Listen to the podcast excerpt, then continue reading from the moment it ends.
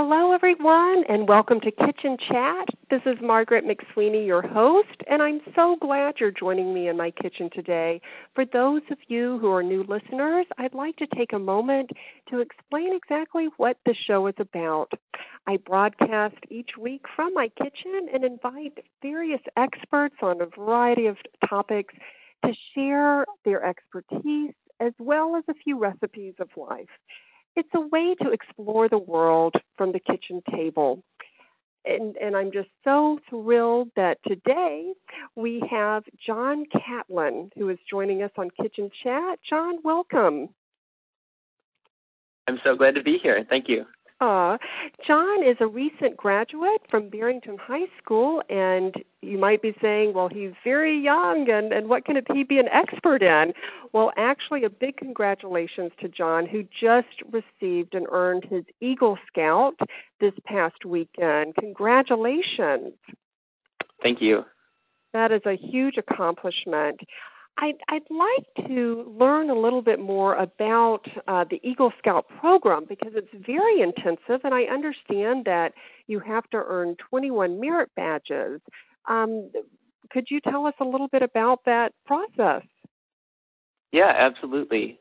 Um, well, I guess the way to start is um, really that scouting is a long term commitment.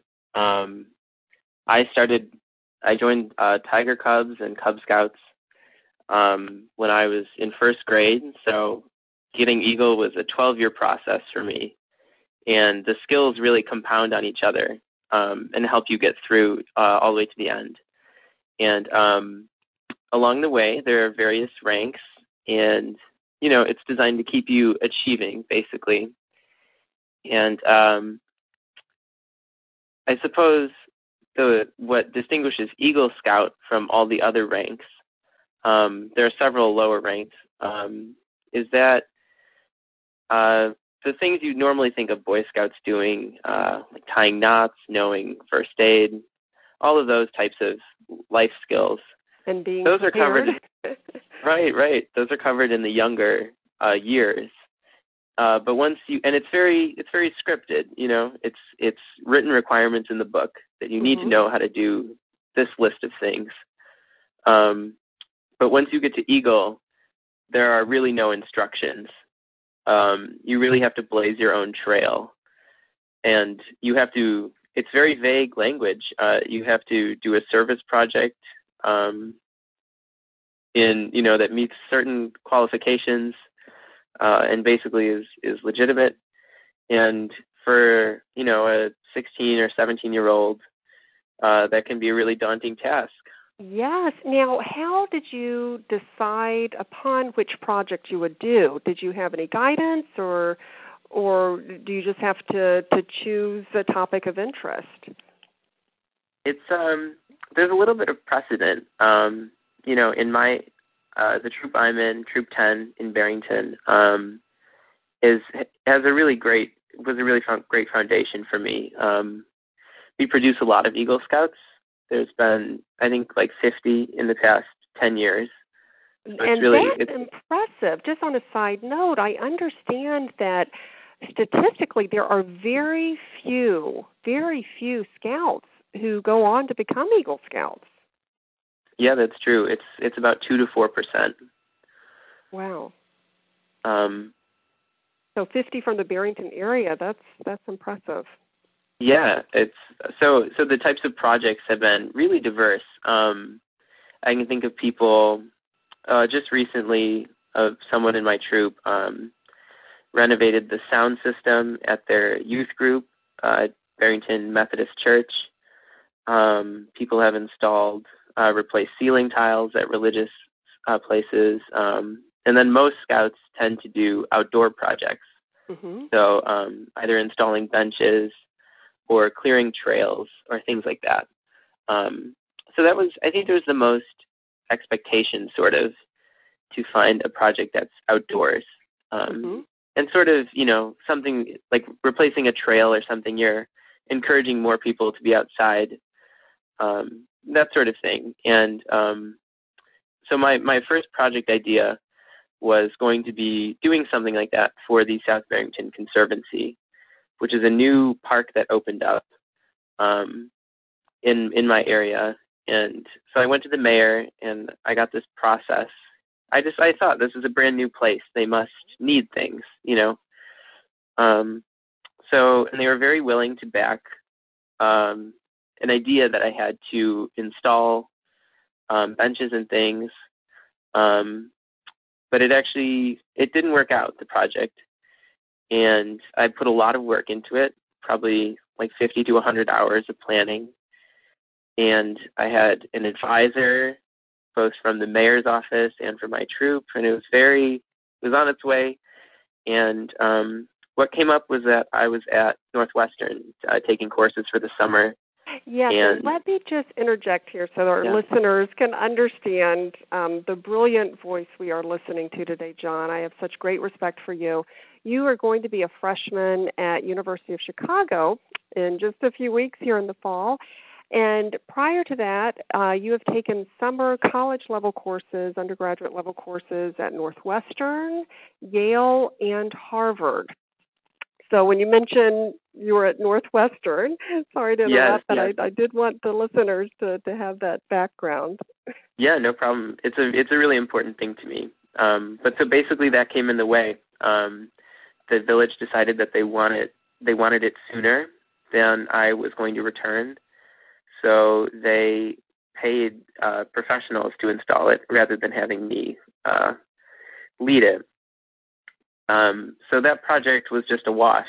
You know, in one decision, it was sort of eliminated, and I was back to the drawing board. Right. Um, and that's not unusual for that to happen. And that's a life experience, isn't it? As as many of our listeners know, you begin down one trail and you end up realizing you have to to uh, clear a different trail. I think so, and um, it really got me to reevaluate um, what I was looking for in a project. You know, I thought, would I really get like life lifelong satisfaction out of, you know, installing benches or things like that in a place that's very wealthy and um, really it's a luxury. You know, Mhm. having a park. Um, and I just that year I became involved in an organization called Brothers Keeper at Barrington High School, um, which basically does year-round relief for the Crow Creek Indian Reservation in South Dakota, which is it's the poorest content, uh, the poorest county in the United States. The average income is something like five thousand dollars. Wow. It's um it's just a very sad uh sad place. And uh, I came into contact with um that organization and it just started coming into my mind that maybe this would be a more fulfilling way to carry out my project.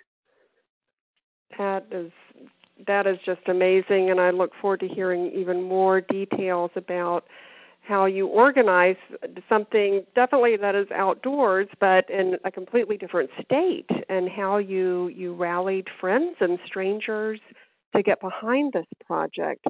Um, but real quickly, I, I thought it might be interesting to share with the listeners. Um, you're listening to webtalkradio.net, and this is Margaret McSweeney on Kitchen Chat and we're speaking with Jon Catlin, who is a recent Eagle Scout.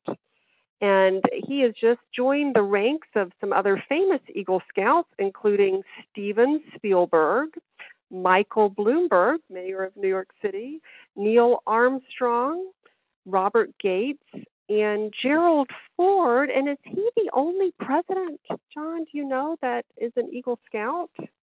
I know he is one. Um I don't know. I don't know of any others actually. Yeah, so I I don't yes because in in uh, researching about Eagle Scouts, he came up as being the only U.S. president. Um, Hmm. so uh, so anyway, you are among great company, and I, I was just really surprised. I think about Steven Spielberg. that was Yes. that was that was a neat surprise. So back to the service project, and and you chose to help the people of um, on the Crow Creek uh, Reservation in South Dakota. So, what project did you decide upon specifically? How did you um, determine what needed to be done? Well, I um, I met with uh, Ray Pagentini, is the sort of the mastermind behind this project, mm-hmm. and it really it's the perfect example of a grassroots type um, impact just happening on the world. Um, Ray um, had had had native influence in his life um, throughout his years, and he, as a guidance counselor at the high school, um, thought it it would be his mission to sort of bring that culture into the lives of people who needed it, who could benefit spiritually from it mm-hmm. in Barrington. Um, so he developed this program that's um, it's a it's a trip from the high school to South Dakota for around two weeks to run a day camp and um, really just make make these people feel appreciated and bring supplies um, and you know repair homes and things like that. And so I I got involved with this trip, and um, before going, I really thought um, I have such you know with just with my family, my circle of influence. I have plenty of people who I can think of who would be interested in helping me like fulfill this mission. Right. Um, so I the project started with nothing. It started with paper, hmm. and I mailed out uh, letters, like uh, I think I think around 200 letters to all of my friends and family, um, just asking for anything these people could give, uh, from funds to um, anything they really weren't using in their house. Uh, a lot of people bought brand new things, um, and I you know, and it really started with nothing. And in the end, just by mailing out letters, I had almost five thousand dollars and um, a huge trailer full of everything from uh, old cookware, um, brand new clothes that people had bought, brand new school supplies. So it was really wonderful to see it all come in. Oh, and how much time uh, elapsed between sending the letters and putting everything into the trailer? Um, it was quick, about about a month exactly. Wow. Maybe a little longer. Um, it was a very quick project, and uh, it had a deadline, a permanent deadline, because I was actually leaving for South Dakota. Um, so it was it was exciting. It was an exciting month, and I really got to interact with a lot of people who maybe my parents were acquainted with, but I didn't really know or mm-hmm. people who um, I made an event page on Facebook, oh. and a lot of people I, who I hadn't talked to since maybe like grade school um, were also asked where they could send money to. Um, so it was really it was wonderful to to reconnect.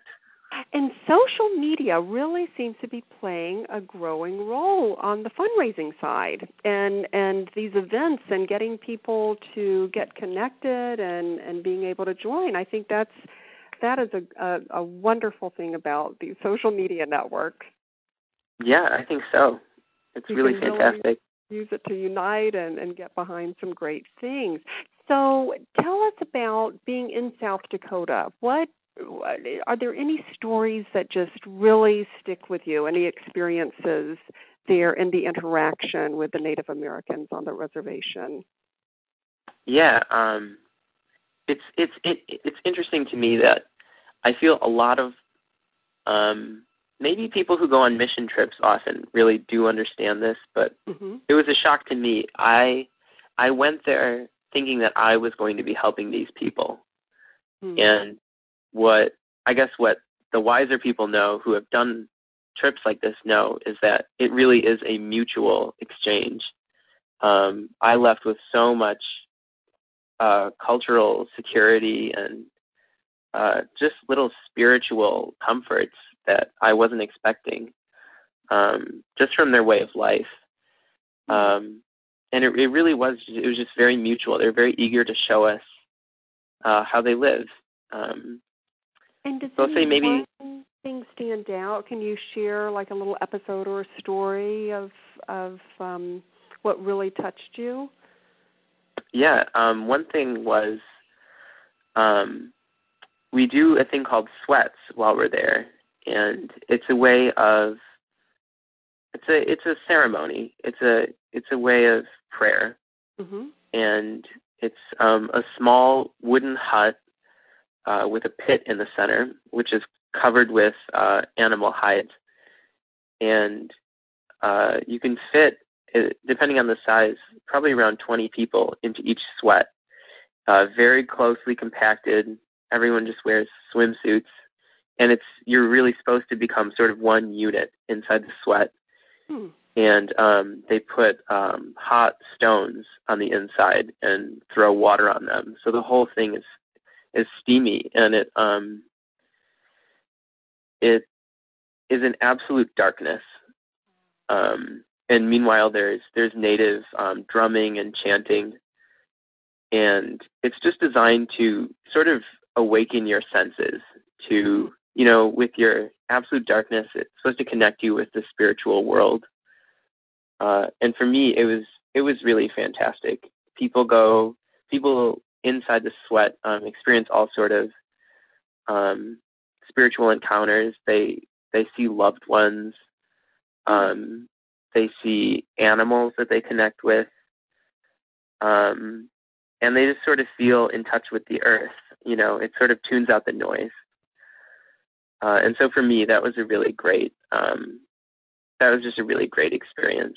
I think I left just really refreshed.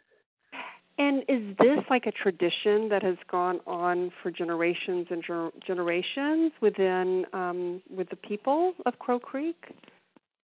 Yeah, it's um, mm-hmm. it's a very ancient way of prayer. Wow.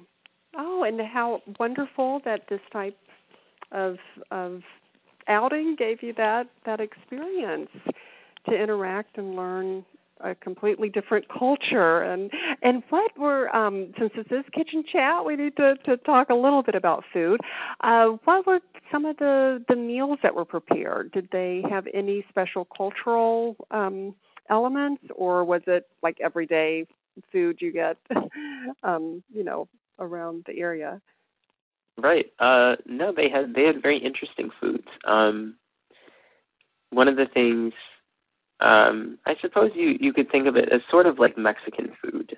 Huh. Um, they called them Indian tacos, and this was like our treat.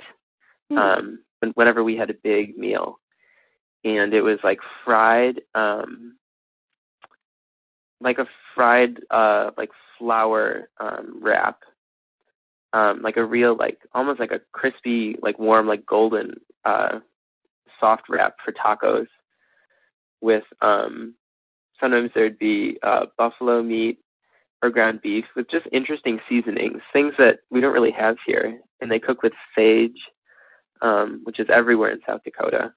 With sage. Uh, now, now back to this buffalo meat. Did you try the buffalo meat? Yeah, um, they have buffalo jerky as like a really common snack. Huh. And they're not hunted anymore. Um, okay. Okay. Because they're protected, but they can be. They're farmed. Um, okay, and and what so did you think about cultural the, item. Yeah, and what did you think about the taste of buffalo? Does it taste like beef, or is there a distinct difference, or what did you think? Yeah uh, I think it tastes pretty much the same, like what you would expect. A little bit tougher, maybe. Okay. Um, but, it's it's interesting to see, even though we have beef, you know, they still sort of, I don't know, connect with with buffalo more. Yeah, that that's fascinating. That um, you have tried buffalo meat, so a buffalo taco then. But they had different seasonings. You said sage and any other identifiable ones that that jumped out. Was it spicy or? or yeah, it was um, kind of it was kind of hot. It was kind of like Mexican food. Um mm-hmm. without I don't know, maybe just different sorts of like peppers. I'm not actually sure uh what was in it, but it just felt very it, it was a very like messy food. You know, it it was just uh, it was a good experience. You know, you're all sitting around the the campfires. You know, we were we were outside, just eating this messy, spicy food. You know, it was very good. Oh, that's great. But and did you sleep in huts or outdoors or what was the setup for that? Or tents? We just Yeah, we just slept in tents. All of us that were visiting, mm-hmm. and um, some of the older people slept um, inside at this camp we were at. But most of the people um, uh, just uh, either slept in tents or they had homes nearby. Hmm. Now, what is the community like? I mean, are there jobs, or, or I mean, what is the infrastructure and uh, of the community? Yeah, that's a really fantastic question. Um, it was uh, it was kind of heartbreaking uh, the answer, but um, it really is. There are very low prospects for people who grow up on the reservation. Um, some reservations are very prosperous and have, uh, you know, casino resorts and um, hunting type, you know, attracting like tourists to the reservation. Um, and that's really the way that they found to be successful. And Crow Creek is, I told you, I mentioned it's the poorest county in the United States. Yeah. It um it does really has nothing, um, which is very sad. Um, so one of the ways that really the only way that people can get out of that cycle is to leave the reservation. Hmm. Um, and I thought one of the most beautiful realizations I had there, um, and it took me it took me so long to get over this myself, hmm. is the fact that they sort of chose poverty. They chose to stay in this community and to live with less um, to uphold their spiritual needs and to you know care for their elders and to stay uh, on the land that was like special to them, um, rather than to you know move away and maybe do slightly better off economically. Wow, wow, that is uh, what an experience to have at such a young age to to witness firsthand the poverty, yet the hope and the choice that they choose to stay there, to be with family and connect to their culture. Just another great takeaway from from your scouting adventures. And we have so much ground ground to cover because in addition to the eagle scout and i i, I do want to to talk a little bit more about that um, Jon is also quite an expert for you parents out there who are listening with upcoming uh, seniors or juniors in high school who are trying to decide upon which college to attend and the strategy for that, and, and even for um, those listeners who are students and um, are contemplating college and, and looking at the option. Jon is going to provide you with some great insight um, as well on that. Um, real quickly, if we could talk a bit um, about your survival because another requirement i guess for eagle scout becoming an eagle scout is to to find your way out of a wilderness is, is that does that aptly describe the situation where you have to have that experience of survival yes that's one of the badges i earned was uh, wilderness survival and the wow. um so the requirement for it is you have to build your own structure hmm. um you have to sleep outdoors in a structure of your own making uh, for one night.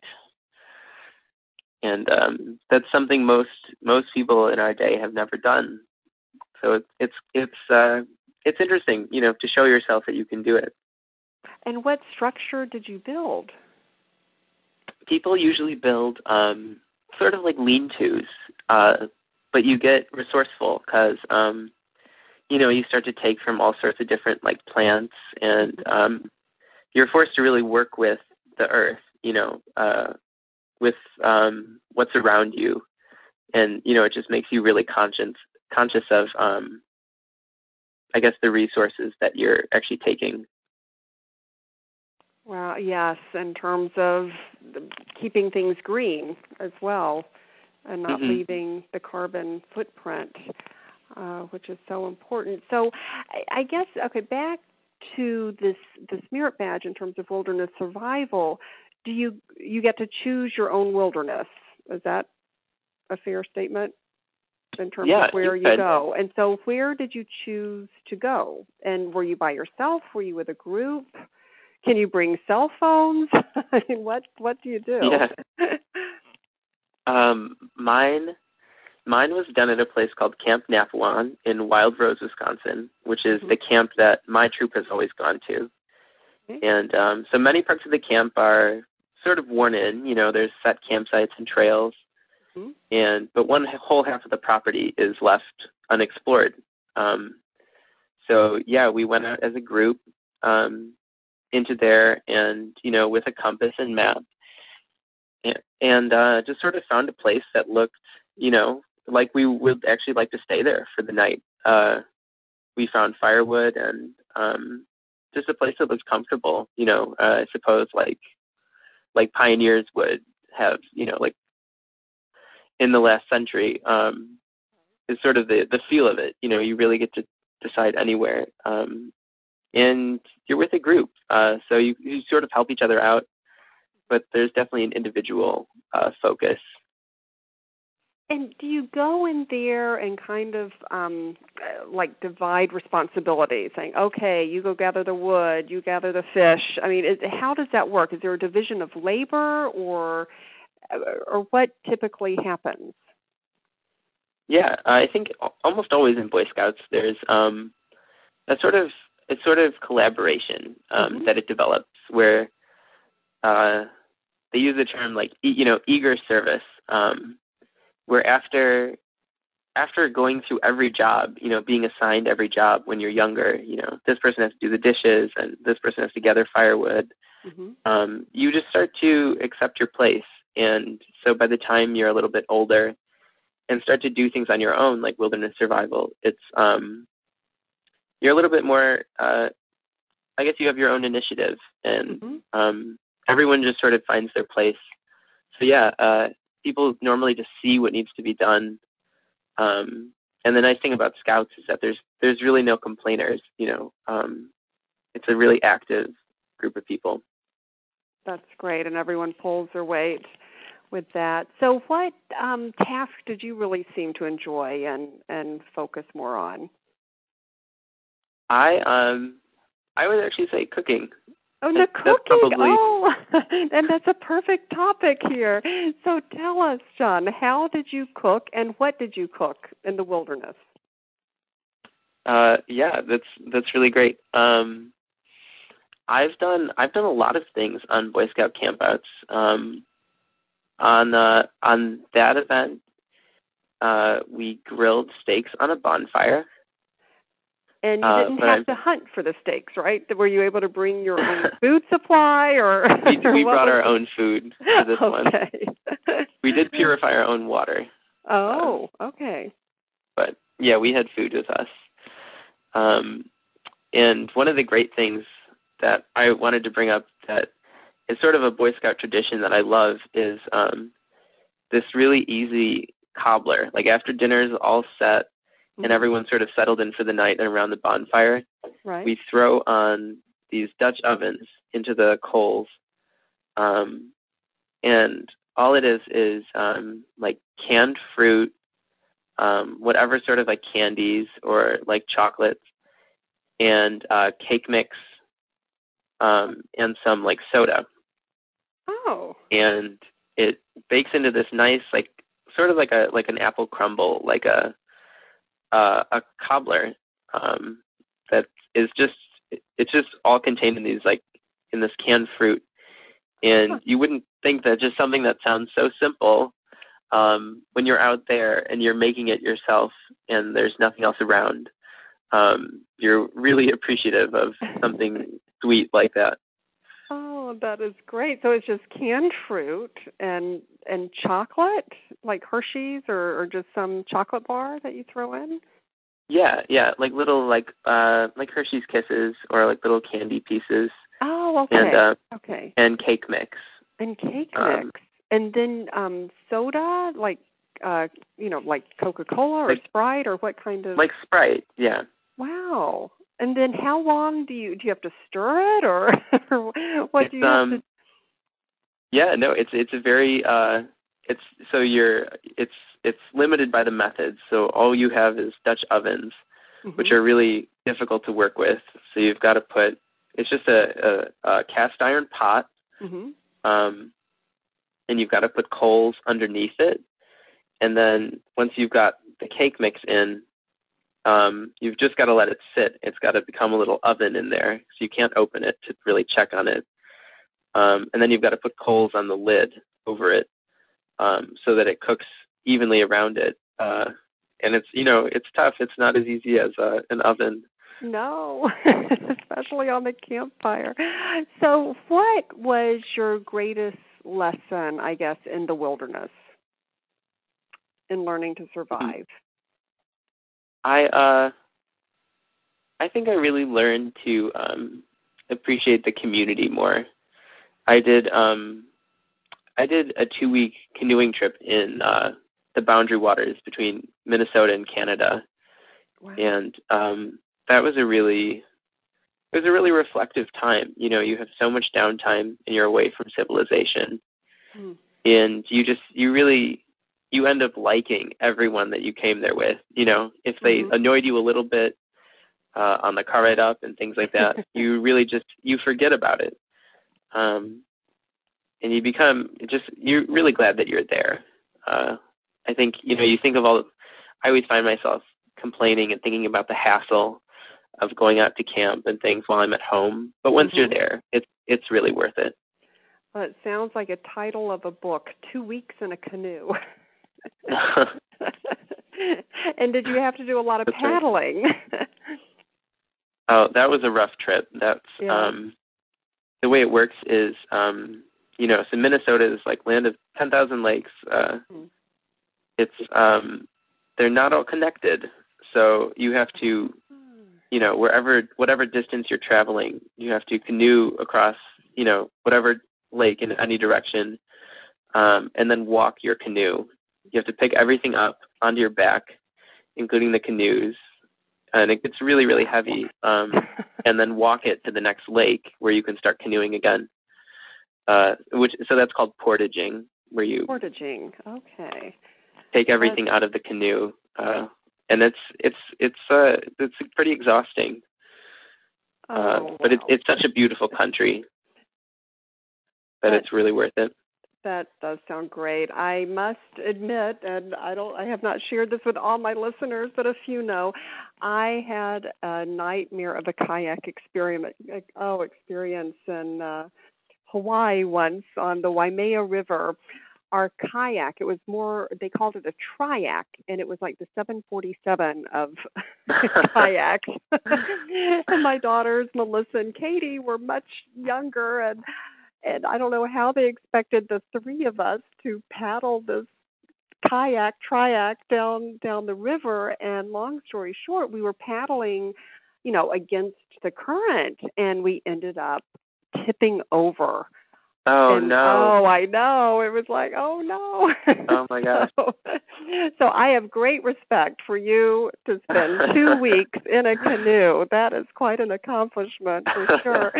but I have to know, you know, as as a parent, I mean, does anyone have a cell phone? I mean, is there a plan, you know, um an evacuation plan in terms of an emergency? I mean, what what do you do on these trips?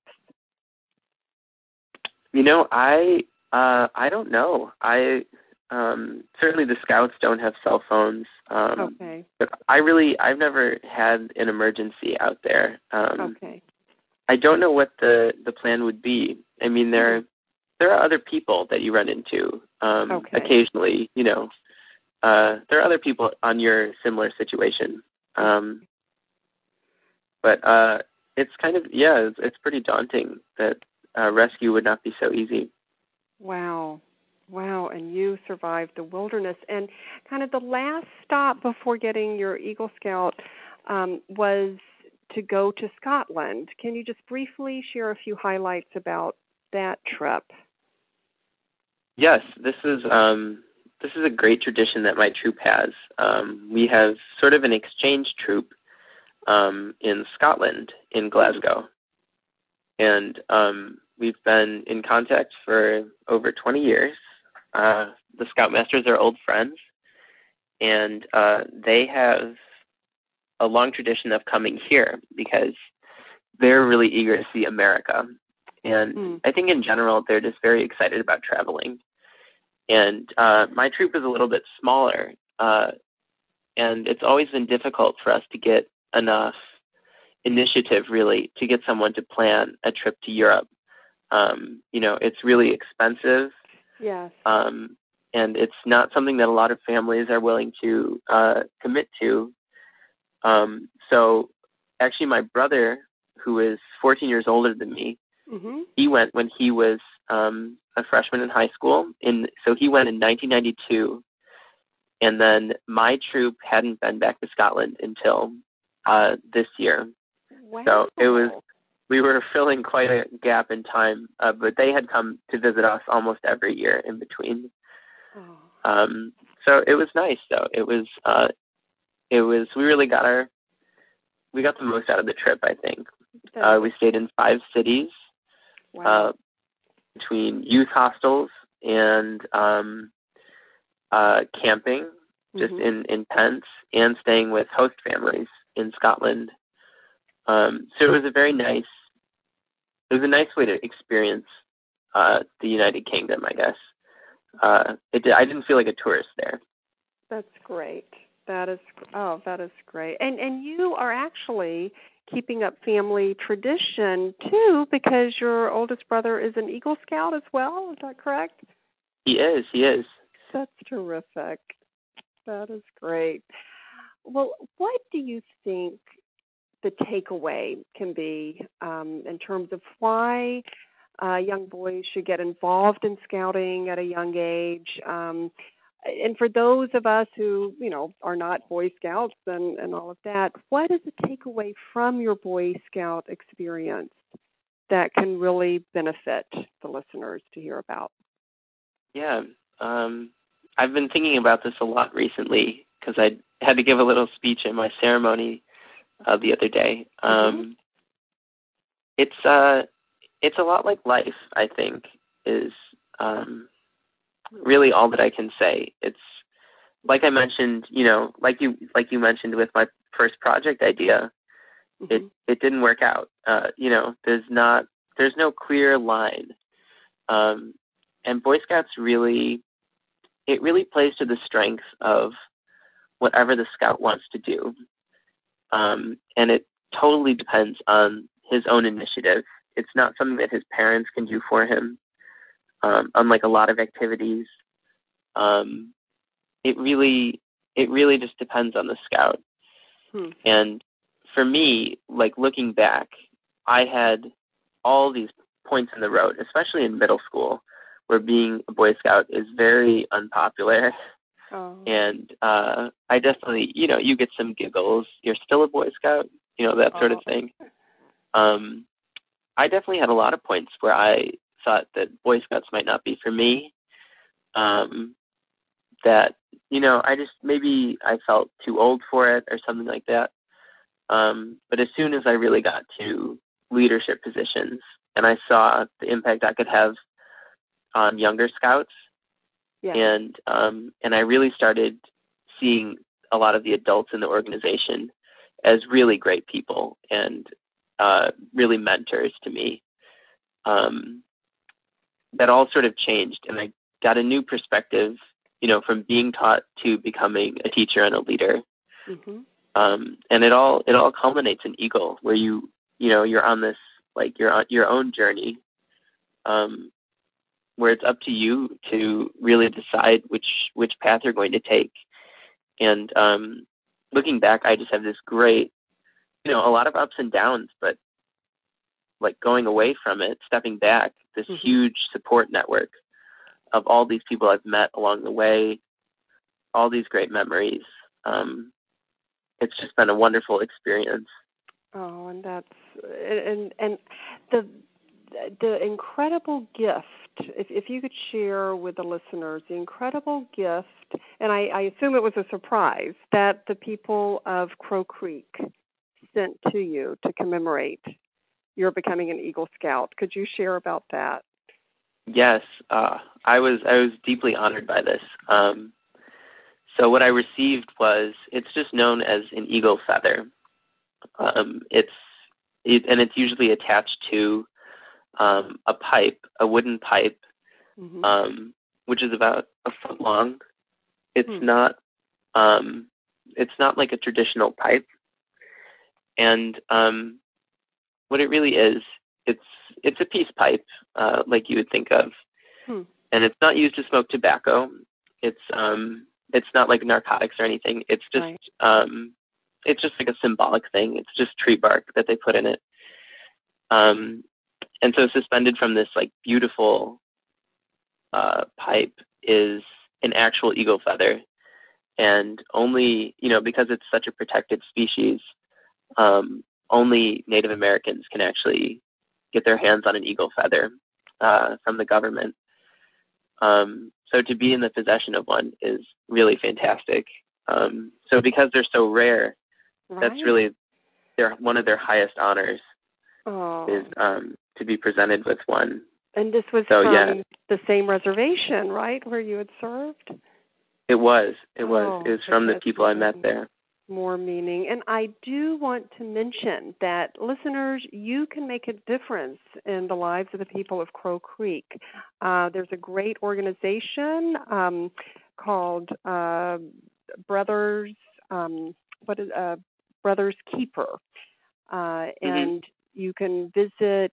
Um, let's see, is there? Do you know? Is there a website for that specifically, or DoSomethingGood.org? I believe it is DoSomethingGood.org, and uh, look up Brothers Keepers, and that uh, they have ongoing projects where you can help the people of Crow Creek on this Right, exactly.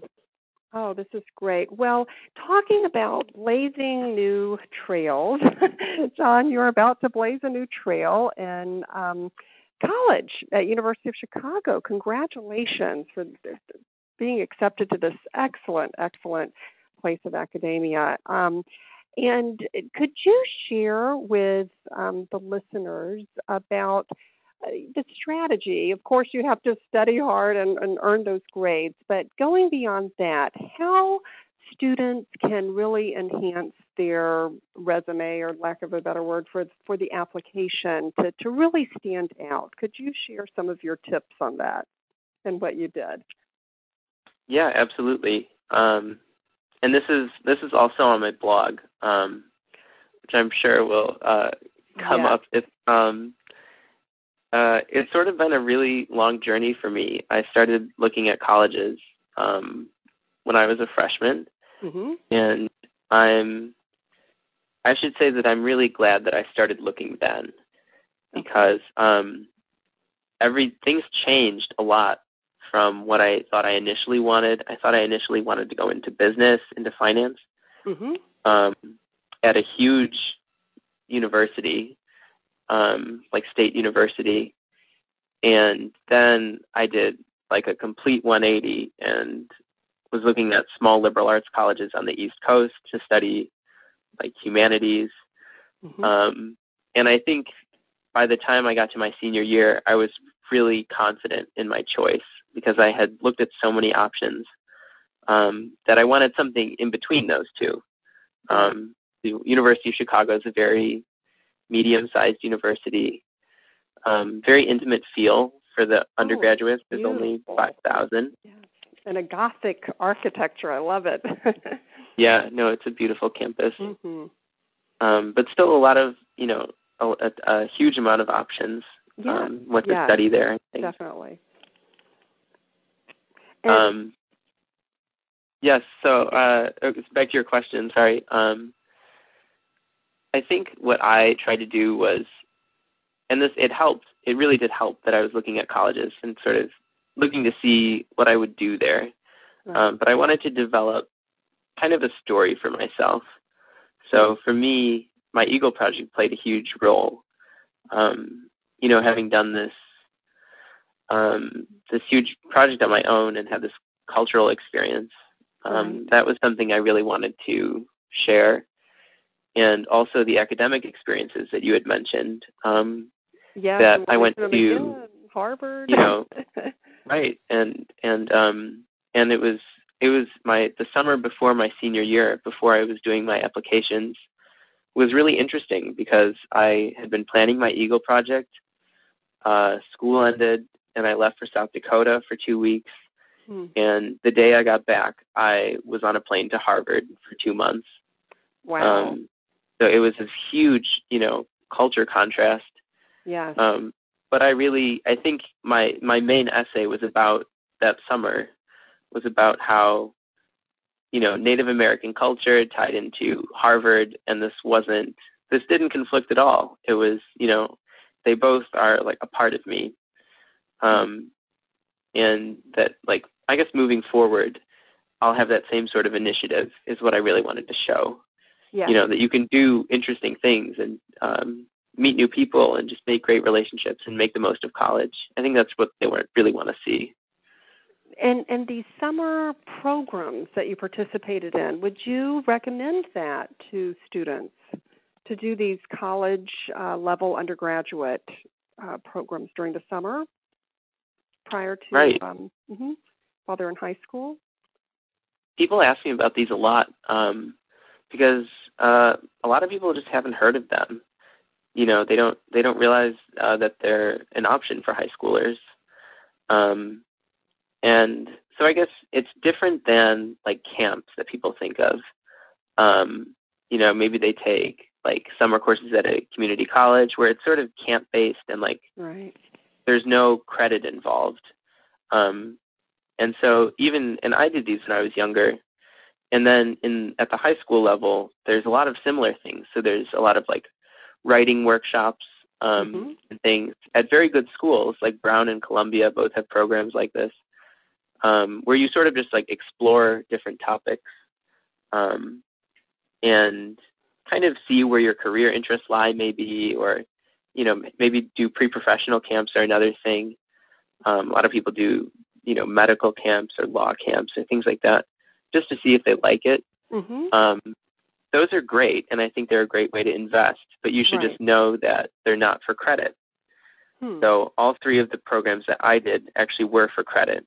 So I was taking real college classes and getting uh, real college credit, which I think um, they're they're geared towards a more independent crowd. Uh, you know, you don't have mm-hmm. advisors. You have really just yourself. You know, it's your responsibility to live on campus and right. to take care of yourself and to uh, figure out your coursework. Um, and I really like that independence. And I'm sorry, even as a freshman, I guess it would be the summer of your fresh after your freshman year, you lived on your own at was, was your first one was it Northwestern? Right. On campus and Yes. Wow. It was after my sophomore year. Oh, after your sophomore. Okay. Mm-hmm. Okay. And the and classes, yeah, I was the youngest person there. Oh, and the classes that you took there will transfer then to University of Chicago. Right. You'll get college credit at the actual university where you ultimately are attending from your summer classes at Harvard, Yale, and Northwestern throughout your high school years. That's right. That is great. So you start yeah. out with uh, how many courses? How many courses had you taken throughout the summers then? Uh, I had taken um, so I had taken two each summer. So it's I mean it's uh, six classes total. Um, that are all you know full credit courses.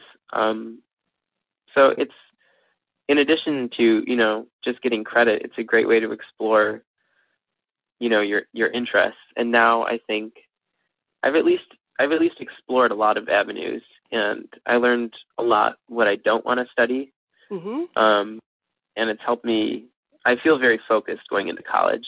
I guess I can say that and That's um huge.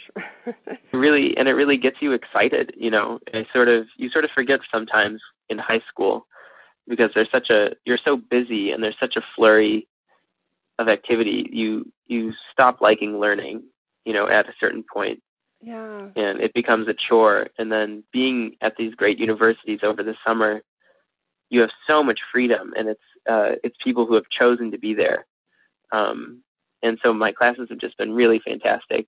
And I think definitely my favorite course um, was like this, where everyone just came extremely passionate. Mm-hmm. Uh, it was on the Holocaust at uh, Harvard Divinity School, and that was just the experience of a lifetime. You know, you get to go through um, all these primary sources and make these huge, you know, these huge implications of what happened. Uh, and it's just it's very exciting, and I think it really got me excited for learning in college, and you know, hopefully for the rest of my life. And that was the point where I thought I really want to be a professor for the rest of my life. Oh. You know that this is my this is my place. That's your calling. Oh, and you just have such a professorial air here, and you're you know you're great at sharing and encouraging and and on your blog. And I want to encourage the listeners. Um, please visit Jon Catlin's blog called College Review by J hyphen Cat C A T dot blogspot dot com, and I'll make sure we put a link on the kitchen chat website on webtalkradio.net as well. Uh, because, Jon, you provide such great insights to parents as well as the students in terms of these programs. Um, and that people really aren't aware of. I was not fully aware that you could get undergraduate college level courses and take credit during high school, and that's a great way to stand out from from other applicants. So that that is just terrific. Well, Jon, thank you so much for sharing your experiences about becoming an Eagle Scout, uh, how to uh, enjoy Indian tacos, and um, yeah. also the uh, cobbler. That sounds great, and and your life experiences. I mean, for someone so young, you have truly encountered some great life experiences that that even you know midlifers as myself can can take away from and, and learn something. And and you have achieved so much getting the Eagle Scout. Um, a huge congratulations on that. And and all the best as you blaze new trails in the world of academia. And and listeners I encourage you encourage you to um, to follow Jon's pathway. Uh, it, I just know you have great things ahead of you, and, and thank you for being so grounded and, in who you are and and caring so much for for for culture and uh, the service projects that you did for the people of Crow Creek. That truly leaves a heartprint in in the lives of so many people uh, by making a difference like that. So thank you so much again, Jon Catlin. This is Margaret McSweeney. And thank you everyone for joining me in my kitchen today on Kitchen Chat. And I hope you'll come back next week and um, enjoy the the day as well. So please just make a difference today somehow and savor the day.